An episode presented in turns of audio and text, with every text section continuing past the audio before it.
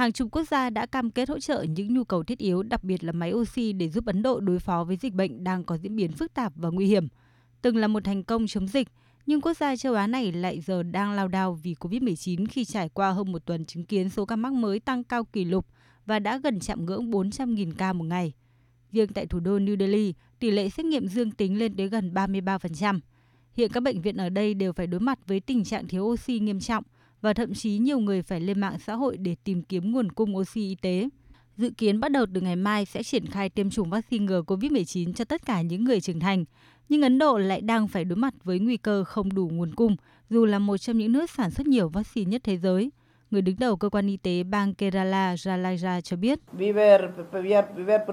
Chúng tôi đang chuẩn bị cho chiến dịch tiêm chủng, đã đào tạo hàng nghìn nhân viên y tế và bác sĩ. Tuy nhiên, chúng tôi lại không có đủ vaccine. Không chỉ Ấn Độ, một quốc gia châu Á khác là Philippines cũng đang trên đường trở thành một điểm nóng của dịch bệnh. Trong những tuần gần đây, nước này ghi nhận trung bình khoảng 10.000 ca mắc mới mỗi ngày và đã phải gia hạn thêm 2 tuần các biện pháp phong tỏa. Còn tại Campuchia, nước này vừa trải qua ngày thứ hai liên tiếp số ca nhiễm mới ở mức cao nhất từ trước tới nay với 880 ca. Đáng lo ngại có tới gần 2.000 công nhân thuộc 206 nhà máy tại nước này đã nhiễm virus SARS-CoV-2, trong khi hơn 17.000 người khác phải thực hiện cách ly.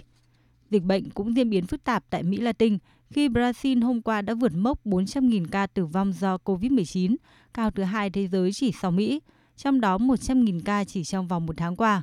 Các chuyên gia y tế lo ngại nguy cơ một làn sóng dịch mới giống như những gì đã thấy ở một số quốc gia châu Âu do mở cửa lại quá sớm các bang và thành phố cũng như tiến triển chậm chạp của các chương trình tiêm chủng quốc gia. Theo các thống kê, chưa đến 6% người Brazil đã được tiêm đầy đủ các mũi vaccine ngừa COVID-19 chuyên gia dịch tễ học Raman Suleiman tại Sao Paulo cảnh báo.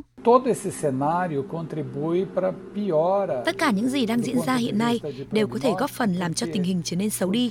Rất nhiều người đã phá bỏ các quy định về giãn cách xã hội và hạn chế đi lại, làm tăng nguy cơ mắc các biến thể mới nguy hiểm hơn, đặc biệt là ở giới trẻ. Bởi hầu hết những người cao tuổi đã được chủng ngừa ít nhất một liều. Đây là một kịch bản rất đáng lo ngại. Còn tại châu Phi, nơi mà hầu hết các nước đều chưa được tiếp cận vaccine ngừa COVID-19, toàn bộ chính quyền và hệ thống y tế tại đây đều được đặt trong tình trạng báo động cao nhất. Người đứng đầu Trung tâm Kiểm soát và Ngăn ngừa Dịch bệnh châu Phi John Nkengasong mới đây thừa nhận, châu Phi không có đủ nhân lực, giường bệnh và oxy.